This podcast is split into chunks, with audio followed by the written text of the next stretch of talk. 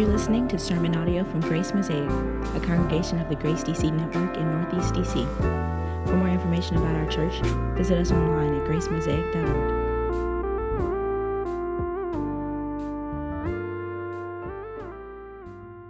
When you go to the eye doctor for an eye exam, there are a series of procedures that they engage during your exam.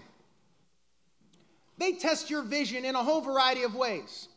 They take that little flashlight and shine it in your eyes to check the dilation of your pupils. They tell you to follow their finger so that they can see how your eye muscles are working to see if you can actually focus. They check the pressure of your eyes when they pull you up to that little machine that blows the puff of air in your eye and you start blinking like crazy and crying. Oh, I hate that thing. But when the doctor determines that you need vision correction, one of the devices that they use to help you get the right prescription is called a phoropter. The phoropter is used to determine how a lens must be shaped to give you the clearest vision possible. What the eye doctor does is they pull this device up to your face, and there are two holes that you look through. And then they begin to rotate through images, through lenses, and they ask you, which one's clearer? Number one, click, or number two, click. And you're like, uh, number one. And they're like, okay, which one's clearer? Number one, click, or number two, click. You're like, that's blurry. You're like, okay, this one. Right? They take you through this process because what they're trying to figure out is what the proper shape of the lens should be so that they can give you the clearest vision possible. And once they determine how the lens must be shaped, they then give you your prescription. Now, when it comes to the Christian life, the lens on the Christian life is Scripture. The Scriptures give us the ability to see God, to see the world, to see our own lives and everything about life in this world. Scripture is the lens that helps us see. But if we're going to gain the clearest vision possible, then the lens of Scripture must be shaped cross culturally. It is this cross cultural shaping of our scriptural lens that brings the gospel into clarity. It's this cross cultural shaping of our scriptural lens that brings mission into clarity. It's this cross cultural shaping of our scriptural lens that brings the kingdom into clarity, relationships into clarity, vocation into clarity. So, my question for you as you sit out there is this Does your scriptural lens have a cross cultural shape? Have you ever considered the possibility that your vision on the Christian life, that your vision on the decisions that you make, that your vision of your relationships is a bit blurry because you don't have a cross cultural shaping to your lens? Have you ever thought about that?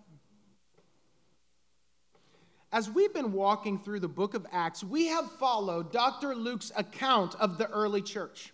And with each new scene, Dr. Luke rotates the lens from a homogeneous lens to a cross cultural lens. And he doesn't even need to ask you if it's clearer because he already knows that it is. And he continues to drive us in this direction throughout this whole narrative.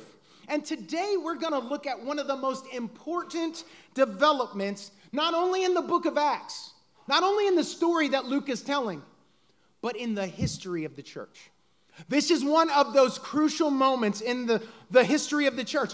And it begins with the birth of the local church in Antioch. And I just want to flow through this text this morning to help you to pick up what Luke is getting down. Now, I am going to try, as the young folks say, to get in my bag. Because y'all know cross cultural is not just my, my hope for our church. It's a personal conviction, but it's also the way that I see all of Scripture and all of life. And as your pastor, I want to give you more of a sense of some of the contours and the dynamics of this lens in hopes that it will help us to gel together better in our mission and in our life together. So let's just start getting it in. I just want to do some straight exposition of this text, and I want to try and pull some of these things out because a lot of the things that are in this text you could easily read past and not pick it up. You could just breeze past it and not notice the details. In verse 19, Luke makes a reference back to the martyrdom of Stephen. Now, if you remember a few weeks ago, we talked about how the Lord pushed the church out into the global mission through persecution because they were doing their ministry among their own kind and they were seeing lots of fruit. The Lord was blessing that ministry, but the Lord wanted more for his church. The Lord had bigger plans for them than just staying in their safe space, staying in their comfort zone. And so persecution descends on the church. And then what we noticed is that Luke walked us through one branch of the family of God. He, ta- he, he then picks up on the story of Philip and how Philip goes to the Samaritans, and then Philip goes to the Ethiopian eunuch. Then he grabs the story, he, he brings in Saul of Tarsus and he introduces him into the story. And he begins to tell you how Saul got his start because later on, Saul is going to play a major part of the story. Then he picks up on Peter. And this is really sort of the, the final scene uh, in which Peter is featured as a missionary. Because what Luke is going to do is he's going to fade the story of Peter out as he fades in the story of Paul. And then he's going to tell the rest of the story. He's going to orient the rest of the story around the ends of the earth ministry that Paul takes lead on Paul and Barnabas and Silas and, and a small apostolic band.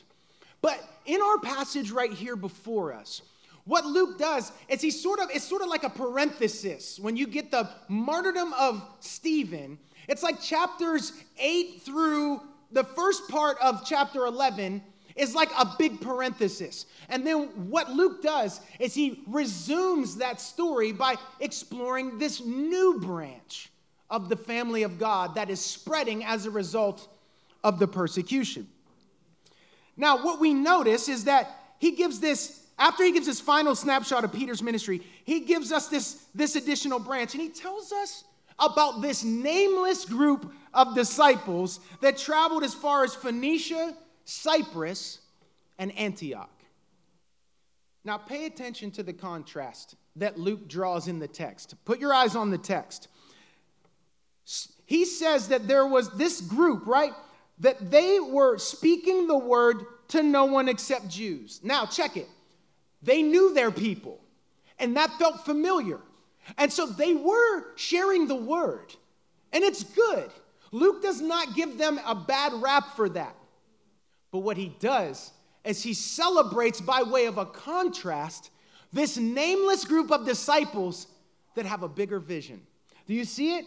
He says, he says, there was a group of them that was only preaching, the, they preached the word to no one except Jews. Verse 20, but there were some of them, men from Cyprus and Cyrene, who on coming to Antioch spoke to the Hellenists also, preaching the Lord Jesus. I love that. But there were some of them. You know, one of the things that we often fail to realize is how prone we are to follow the crowd.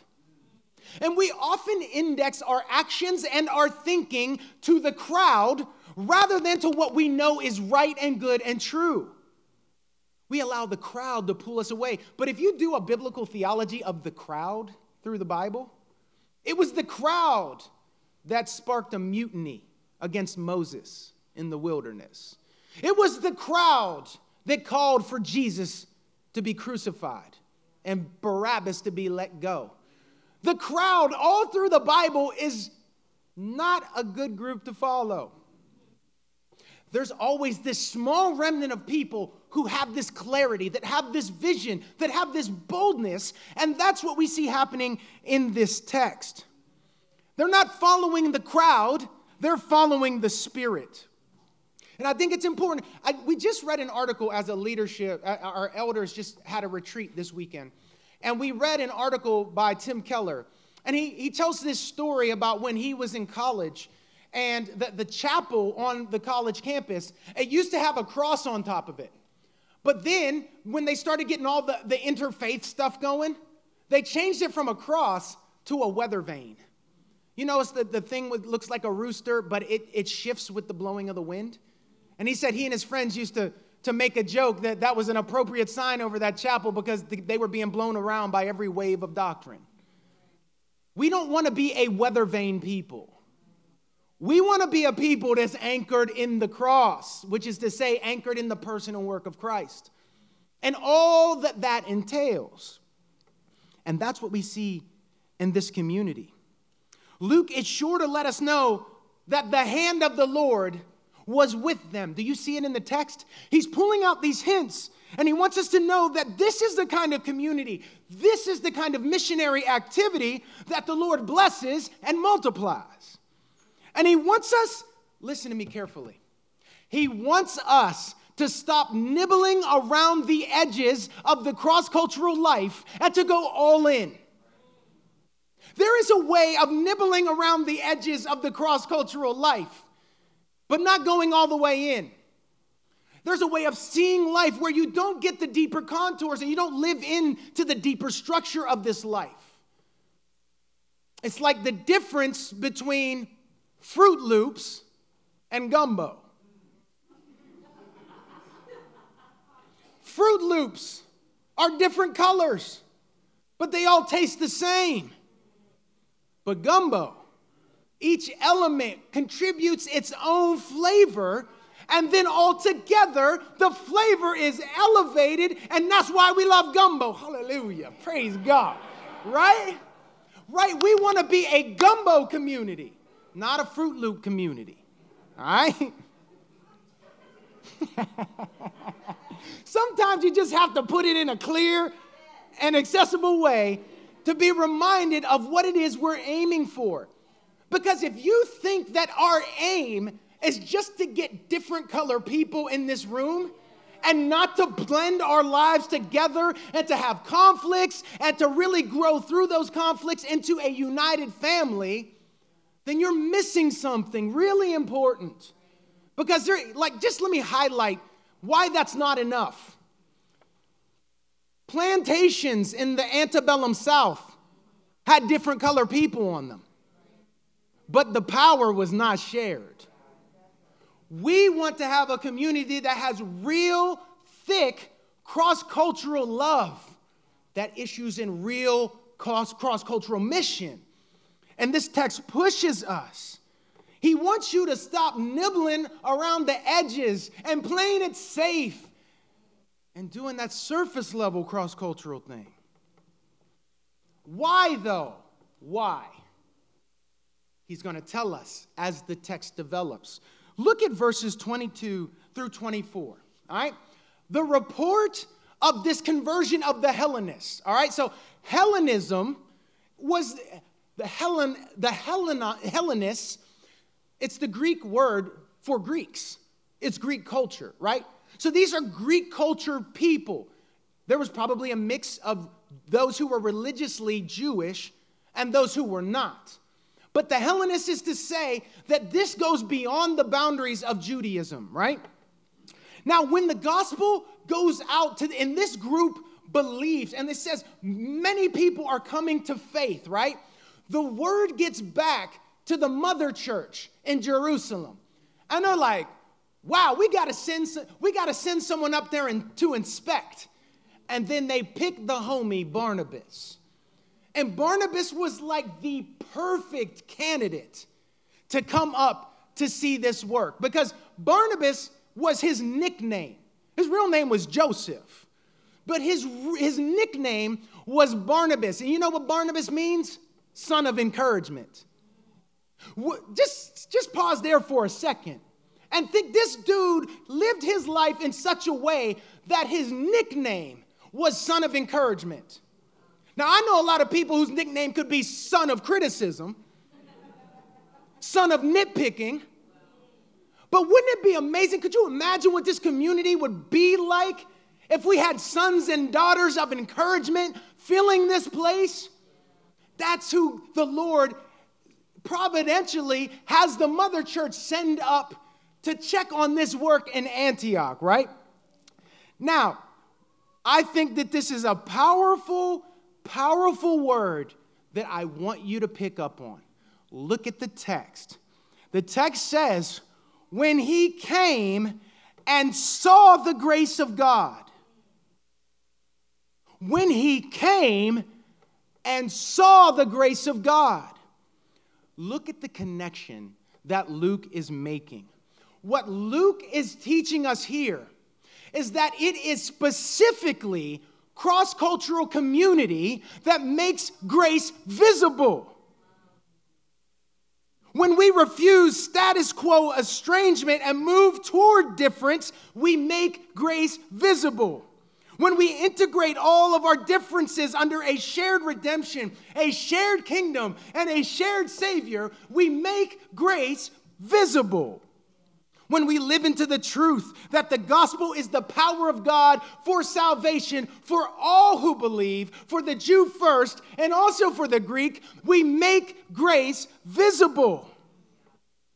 When we repent of excluding and erasing fellow image bearers and make room for them in our community, we make grace visible.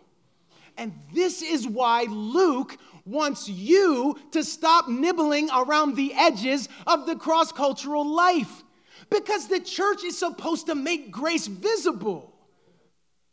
That's how our neighbors begin to see grace. Listen, it's one thing to describe grace, it's another thing to see it in action. It's like the difference between me describing barbecue to you versus feeding it to you. Two different kinds of knowledge, right? Two different ways of knowing. You may not really care much. You might, oh, yeah, that's nice, that sounds good. But when you actually eat it for yourself, it gets your attention in a different way when it's good. And that's similar to what we see Luke proposing here. It's fine, like we do need to describe grace, we need to delineate grace, we need to, to lay out the theological contours of grace. How grace is not only the way in which God forgives our sins, but grace is the means by which we are transformed so that we no longer do the same sins. But ultimately, the most powerful witness of the church to the world is to make grace visible through cross cultural community. And the reason why some of our neighbors struggle with faith and with church folks and with the credibility of the Christian faith is because we have often failed to make grace visible through cross cultural love. For the early church, you notice the text says a great many people were added to the Lord because they made grace visible through obedience to the cross cultural mission.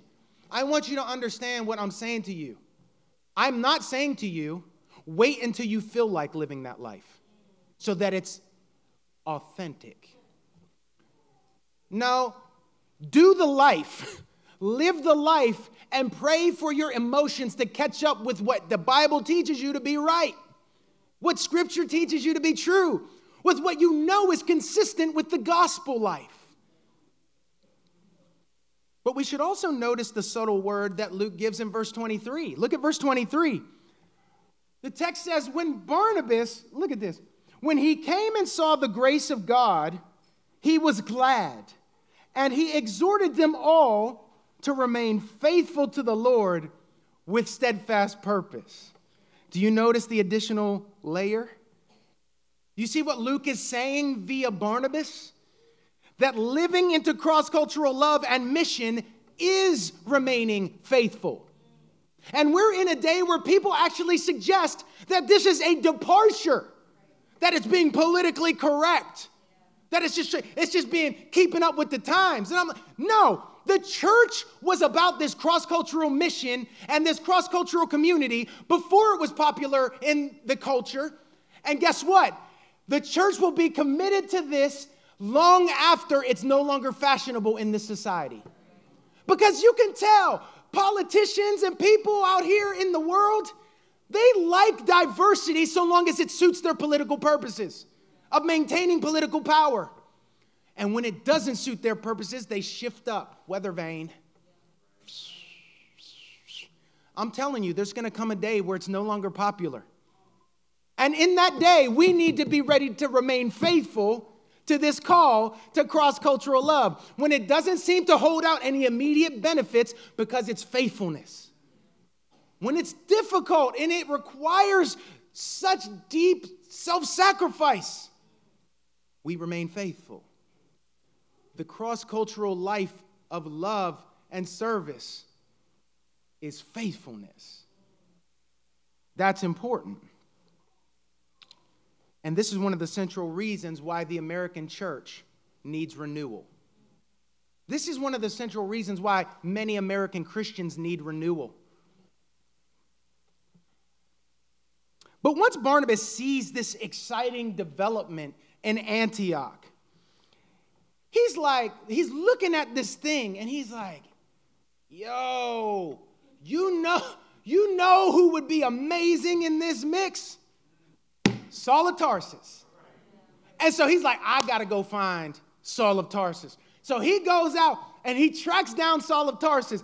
He drags Saul back to Antioch, and they spend a whole year investing in this community in Antioch, teaching them the way of Christ. Because remember, this was not just diversity, this was doxological diversity. This was a diversity that was subsumed under the lordship of Christ, that was grounded upon the resurrection of Christ. This is what held this community together. So Barnabas tracks down Saul, and, and then Luke gives us another little hint of what the, the special thing that's developing here in verse 26. Look at the last section of verse 26. And in Antioch, the disciples were first called Christians. Now, the pagans in Antioch knew all about these people because they did not keep their mouths shut about their faith, but they proclaimed it everywhere they went. And as one contemporary put it, if you go back and you look at first century documents of, of different writers who were not Christian, who were actually commenting on this, this is what they would say quote, These people were always talking about Christos. They were the Christ people, the Christians. You know, Christian was a slander. Like the way a lot of people say they're woke. They call and they're Christians. But subtly, there's something powerful happening here because you know, Christus, anointed one, is a, is a shorthand for king. So what they were saying is, those are the king's people. And what Luke has given us is the contours of what the king's people look like when they're faithful, when they're following the Spirit, when they're keeping in step with the Spirit. But there's more to this. The Antioch church was the first place that the gospel had actually created a new humanity out of different people groups. Before this moment, the outside world they, they saw a group of Christians meeting together and they only saw Jews. And so they thought that this was just a, another branch of Judaism. And if it had been Greeks or Romans exclusively, they would have concluded that this was some kind of Greco Roman religion. But what really confounded the world and what really gave rise for the need of this new title is that they looked at these people and were like, well, it's, it's not exclusively Jews, and it's not exclusively Romans or Greeks. They're not Herodians, they're Christians. Why is this important? Because in many parts of the world and in many people's mind, your faith or your religion is simply a function of your culture of origin or your family of origin or your class. But when the city of Antioch saw something absolutely new, people coming to faith across cultural, racial, and class boundaries, then they realized that this was something unique and different. The cross cultural life of, of the church in Antioch seriously undermined the popular skepticism that believed all religion to just be part of one's culture. Like, I'm Christian because I'm American, or I'm, I'm Buddhist because I'm Chinese, or I'm Muslim because I'm Turkish, right? I remember having a conversation. Vanessa and I got to go on a mission trip to China. And one of the high privileges of my life was getting to preach in a house church in China, an underground church in China. And we had, we were all over the place. We were in Beijing, and then we were in the Sichuan province. And in the Sichuan province, we were doing a cultural exchange with a school there. But it created a lot of opportunity for us to talk with young professionals and students who had never been exposed to the Christian faith.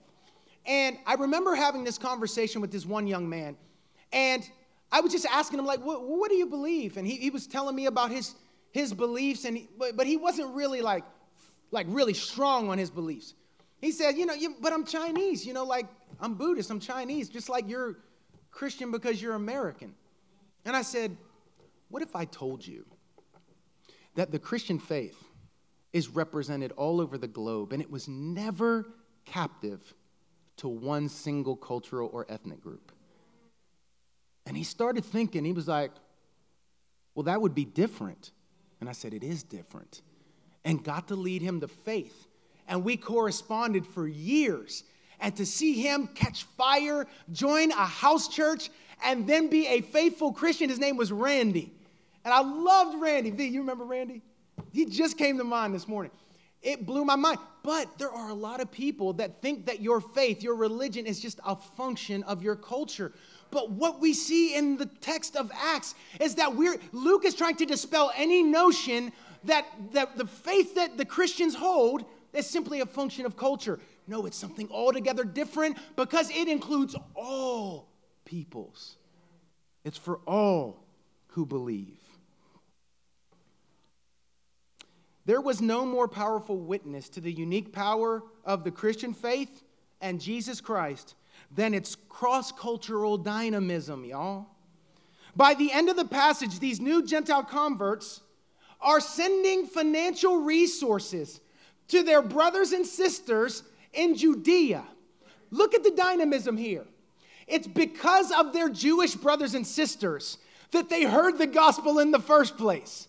They hear the gospel, then, when they hear of Agabus's prophecy that there's a famine coming, they say, We want to participate in, in providing for the saints in Judea. They love the brothers and sisters instantaneously because they have received such a great love. And then think about it. If you're in the church in Judea and you you hear word, things are going on, you're like, mm, I'm not exactly sure what's popping up there. Let's send Barnabas up there. And if you're still suspicious of the Gentiles' faith, then all of a sudden, a large gift comes back by the hand of Barnabas and Saul. And they say, Here's the evidence of their genuine faith in the Lord Jesus. They heard a prophecy that you're going to be struggling hard times before long, and they sent this for your provision. What are you thinking? Man, something real's happening there right? This is cross cultural dynamism. So Jews were loving Gentiles, and Gentiles were loving Jews, and they were all worshiping God together as one local church in Antioch, and it blew everyone away. Antioch was a thriving metropolis of about 500,000 residents. And it was like a cultural epicenter. It was like a meeting place in the Mediterranean world. Greco Roman culture, you had uh, Jewish outposts there uh, of the diaspora, you had Mediterranean culture. It was a crossroads of different cultures.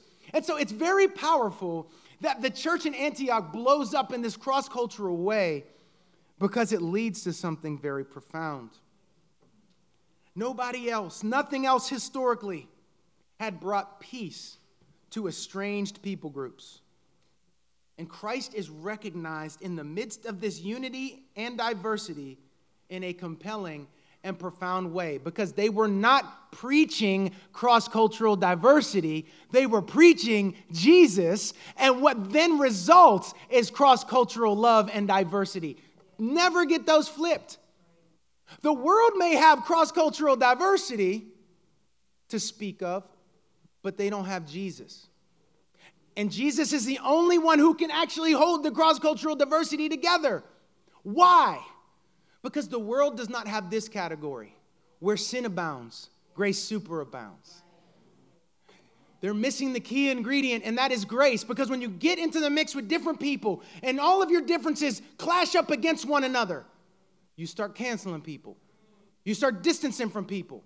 And really, what you do is you, try, you find yourself a Froot Loop diversity. That's what is that's what we see in a lot of the world.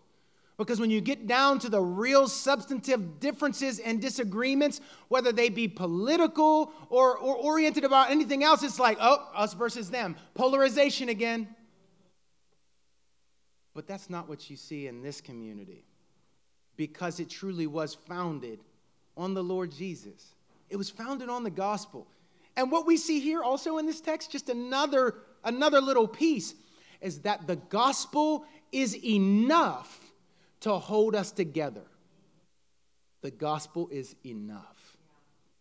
And if for some reason you struggle to remain in union with your brothers and sisters across lines of difference, there's a hole in your gospel. You have an incomplete gospel. Okay? What we're seeing in Antioch is a minor fulfillment of Jesus' prayer in John 17. You remember what Jesus prayed in John 17? Lord, I pray that you would make these disciples one, even as we are one. The Lord wants to see the kind of unity in our body that is reflective of Trinitarian unity. There is no breakdown in the unity between Father, Son, and Spirit. But Jesus hitches the reputation of God to our life together in John 17. And he says, And the world will know that you're my disciples by the love that you have for one another. Now, what do you see developing in Antioch? The world comes to know that Jesus is Lord and that these people are Christians, the king's people, because of the way they loved one another. Listen, I want to demystify the Christian life for you. It's very clear at its most core nature. Love God with all your heart, mind, soul, and strength. And love your neighbors. Which neighbors? All kinds of neighbors. Whoever the Lord has placed you around. Love your neighbors as yourself. In this, the whole law is fulfilled. And guess what? In this, the mission is fulfilled. In this, you really are beginning to live the life of a disciple. This is where your real theology is tested. You could say, I believe this set of neatly put together doctrines, and your life can tell a different story. You can also have a very kind of eh, loosely defined. You may not have all your theological ducks in a row, but you can live into this life beautifully. And if you asked me which one is preferable, I would tell you the life that is actually embodying the faith that is in Christ Jesus. It has specific contours, faithfulness does, making the grace of God visible, happens through cross cultural community. But this is not all. Luke is killing in this text. he's doing so much here. Here's another important thing that develops out of this text it was the congregation in Antioch that first mobilized the whole global mission of the church. They were the first church to actively send missionaries around the globe. And this happens, we pick this up in Acts chapter 13. In fact, it wasn't just one missionary journey, it was the three missionary journeys of Paul and his associates that were based out of Antioch. And the gospel spread throughout Asia Minor and all the way to Europe because of the church in Antioch. In the church in Antioch, there were people of varying walks of life. Like you, you have to ask, why was it out of Antioch that the global mission was really launched? At Antioch, there were people from all different kinds of cultures, all different walks of life, all different classes and age brackets. They were like a, a mosaic. And when they lived their lives together, they started learning more about each other. Where are you from? You know, I'm from Cyrene. Tell me about your family. Well, you know, I grew up in a family like this, but my family doesn't know the Lord. And then their brother or sister says, I, I, I'm from, from Cyprus, and my family doesn't know the Lord either. And then Saul and Barnabas are in the community. And they say, We're planning on taking the gospel out. And they say, Let us support you. You see, what, what, we, what we learn is that the church in Antioch cares about the world because the world is represented in their local church. It wasn't this generic Africa. It had a face of a real brother or sister that they knew and loved and cared about. And they saw the zeal of that brother or sister to see the gospel go to their people. And they said, I'll give to see the gospel go to your people. And then it was reciprocated. And so the gospel goes out all over the world because of this group of believers living in cross cultural community with a heart to see Jesus Christ magnified and redeeming all different kinds of people. They had that kind of vision. They weren't getting caught up in the little stupid stuff and bickering and fighting like that. It took us to add that into the church. It's one of our contributions, right? Now, but what I'm saying is this there is something special that's happening here in Antioch. And what Luke is doing is he's highlighting this church. He loves the church in Jerusalem. But what he holds up as the standard going forward is Antioch. That's the standard by the way he tells the story throughout the rest of the book of Acts. Because what happens is that the Jerusalem church fades out with the fading out of Peter in the telling of the story. And the Antioch church and the mission of Paul and Silas and Barnabas fades in in the rest of the telling of the story. What Luke is doing by way of his narrative framing is helping you to see the importance of this work and how it should shape the way we think about our work in our place in our time. I, I mean, here's what's powerful Antioch was a bustling city where people from all different walks of life came, cultures came together. Does that sound like any city you know? Just like DC. And this same potential is before us. Having received Christ and then growing in faith, these new believers had a desire to see the faith go broadly. And imagine, like, like Paul and Barnabas are teaching. Saul and Barnabas are teaching these believers for a year. And you can imagine Paul posing the following question to the church in Antioch as he would again later in, in his letter to the Romans. How then will they call on him in whom they have not believed? And how are they to believe in him of whom they have not heard? And how are they to hear without someone preaching? And how are they to preach unless they are sent? As it is written, How beautiful are the feet of those who preach the good news.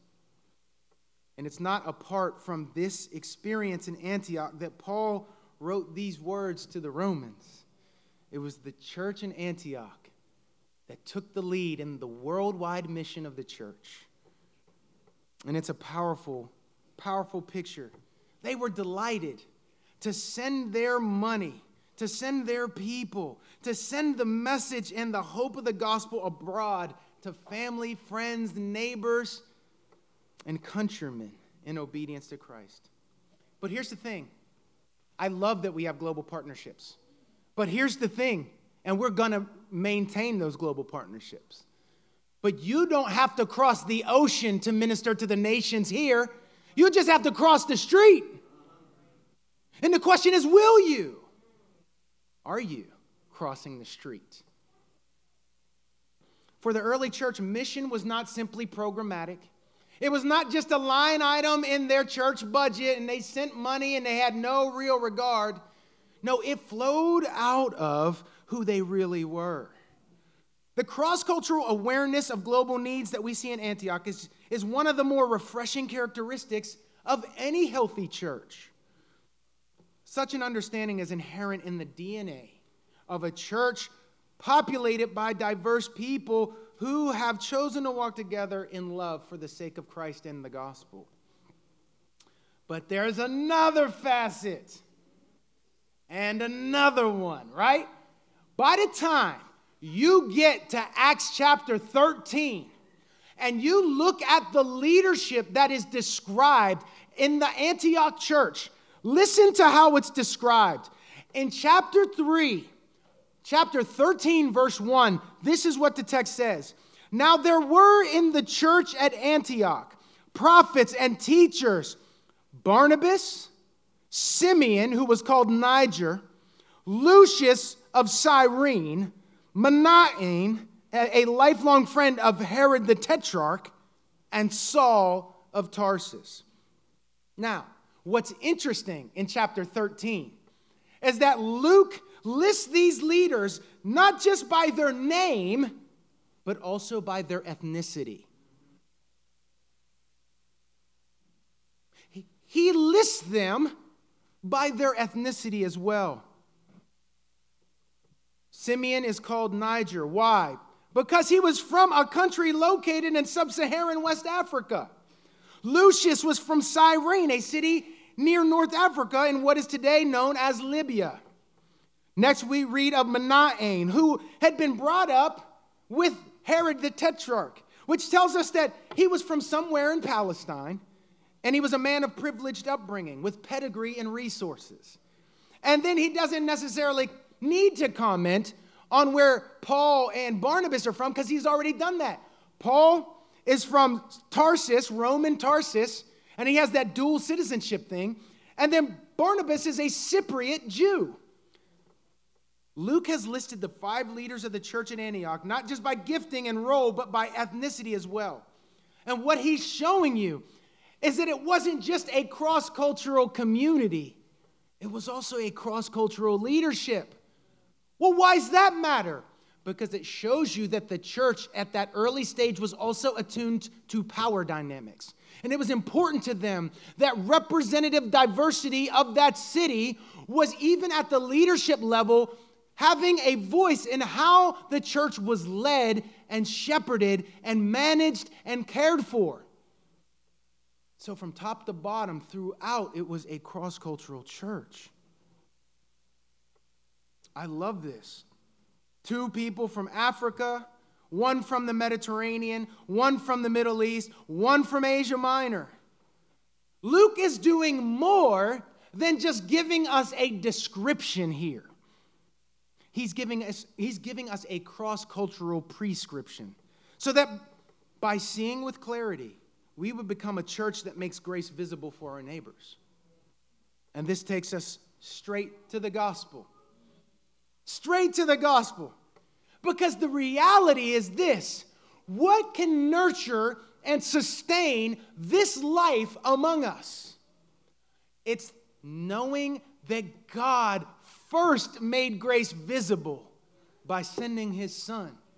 God made grace visible through the incarnation he didn't just describe grace to us in the scripture, He sent His Son in the flesh. He made grace visible through the earthly ministry of Christ. He made grace visible through the cross of Christ. He made grace visible through the resurrection of Christ. He made grace visible through the diverse body of Christ, the cross cultural bride of Christ. That's how he continues this witness of making grace visible.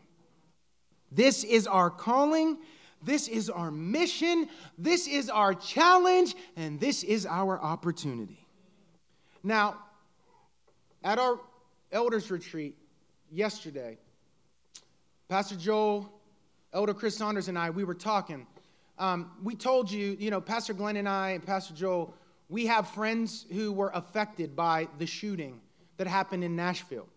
And one of Pastor Glenn's friends was in his office and he saw the shooter go by and he just he hid like this. And now he's beating himself up because he's like, should I have done something? I could have this I saw the shooter before it actually went down. And what Chris said was, yeah, man, I mean, how do you react in those moments?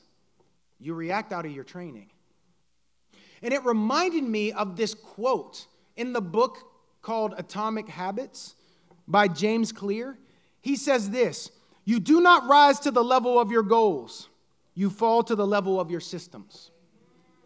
Now, if I could just spin off of that, I would put it to you like this You don't rise to the level of your cross cultural inspiration, you fall to the level of your cross cultural formation.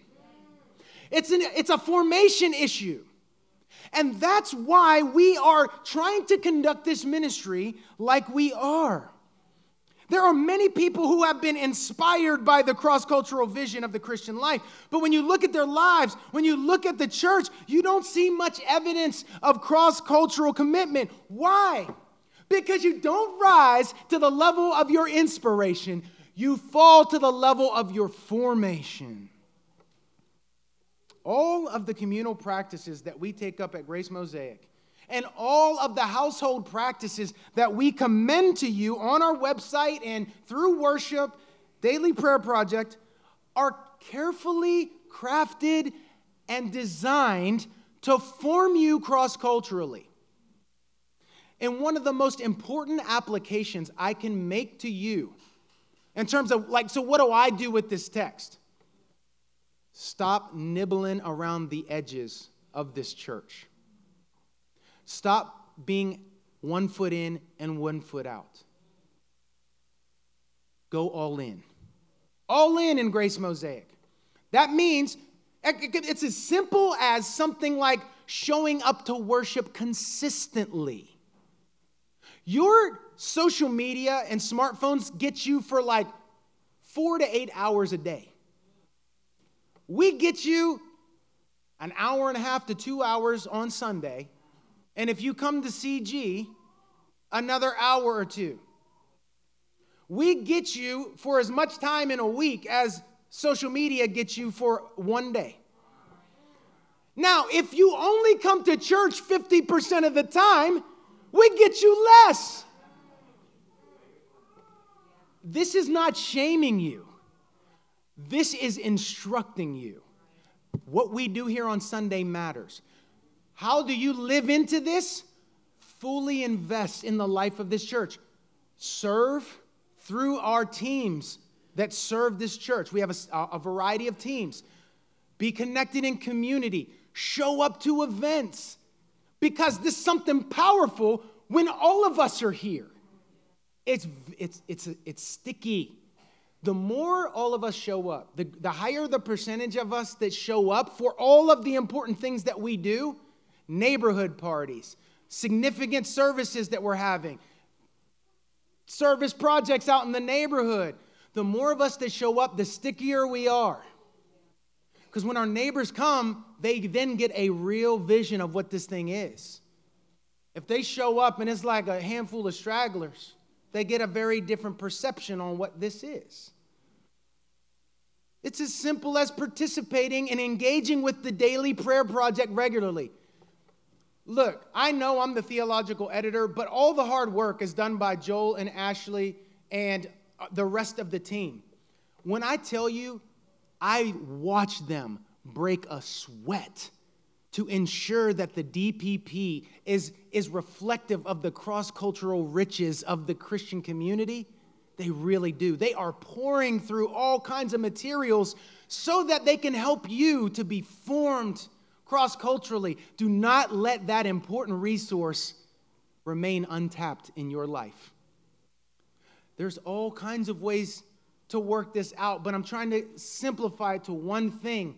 Put all your chips in the table if you're a member here. All the way in. All the way in. Yes, it's going to cost you. Yes, you're going to have to say no to some things. Yes, there's going to be some cross to carry. Yes, there's going to be self denial. But you know what that sounds like? Sounds like the life that's in Jesus. It sounds like following Jesus. That's at its simplest level, that's what we want for you. If you are not fully formed in the totality of your life cross culturally, then your motivations will be sus. yeah, you didn't know I was hip like that, right? Uh huh, I gotta keep y'all guessing. You're like, okay, he's still hip. Your motivations will jack. You know what? You know what I observe? This is what I observe. A lot of people do cross cultural because it makes them look good. There are other people that do it because it makes them feel good. Christians do it because God is good. The gospel is good. Life together is good because that's what God has designed for us. And when we live into His vision, life is so much better. This is what it means to be the King's people. The Lord desires to open the arms of His embrace to the world through His church. The Lord has determined how our lens should be shaped and He has given us our prescription. So let us order our lives under the King in this specific way, living in a way that is worthy of the name Christian. Amen. Let's pray.